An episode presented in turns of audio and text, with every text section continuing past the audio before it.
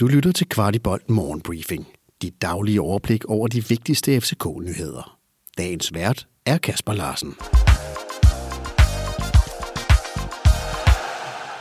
Fredag den 12.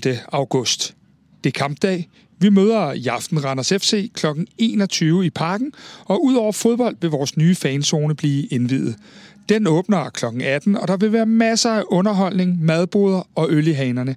Og dette er i sandhed en fanzone, fordi mange af de penge, der er blevet brugt på fanzonen, er nemlig doneret fra os fans, der under coronanedlukningen donerede penge til dette projekt. Så tillykke til alle med det nye samlingssted omkring kampe.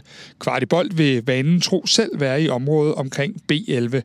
Men der skal jo også spilles lidt bold, og jeg var selv på tieren til den sidste træning inden i kampen og fik følgende indtryk med hjem. Banen tro kan vi ikke røbe startopstillinger og lignende, men vi kan sige, at øh, vores nye målmand Matthew Ryan havde fået fri i dag, fri og fri. Han var i hvert fald ikke til stede, og det skyldes en mindre overbelastningsskade. FC København ved endnu ikke, om han vil være klar til at indtræde sin position fredag, når vi kommer i parken. Derudover var der godt humør, det var rigtig varmt, og som vi også har beskrevet nogle gange, så blev der trænet utrolig mange dødbolde. Der var stor fokus på både de offensive og de defensive dødbolde, og igennem hele træningen blev der hunset med forsvarsspillerne specielt.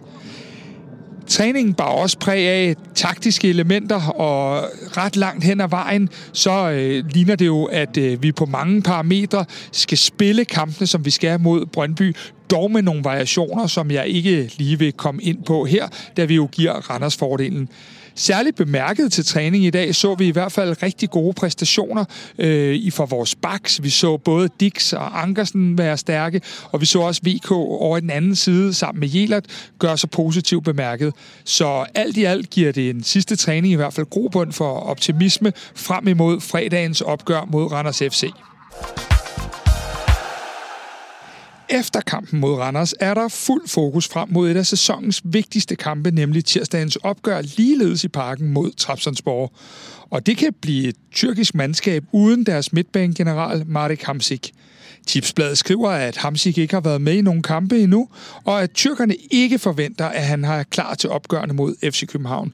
Hamsik udgik i Supercup-finalen, da der manglede 10 minutter og mere Trabzonspor.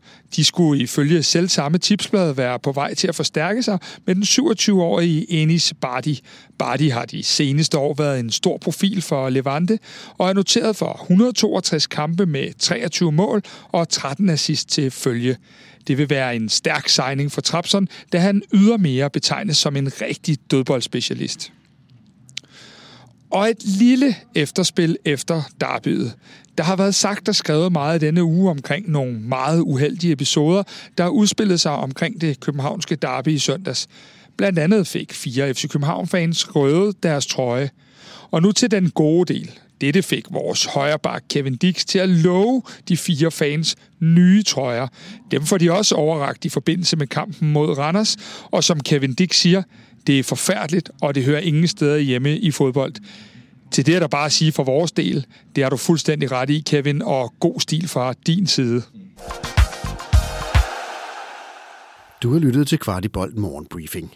Vi er tilbage tirsdag morgen med byens bedste overblik over FCK-nyheder. Vi er meget interesserede i at vide, hvad du synes om vores morgenbriefing, og hvad vi kan gøre for at gøre den endnu bedre. Brug et par minutter på at give os feedback. Der ligger et link i shownoterne til spørgeskema. Den her udsendelse kan kun blive til, fordi en del af vores lyttere støtter os med et lille måligt beløb. Vil du også støtte Kvartibold, så vi kan lave endnu mere kvalitetsindhold om FC København, så ligger der et link i shownoterne.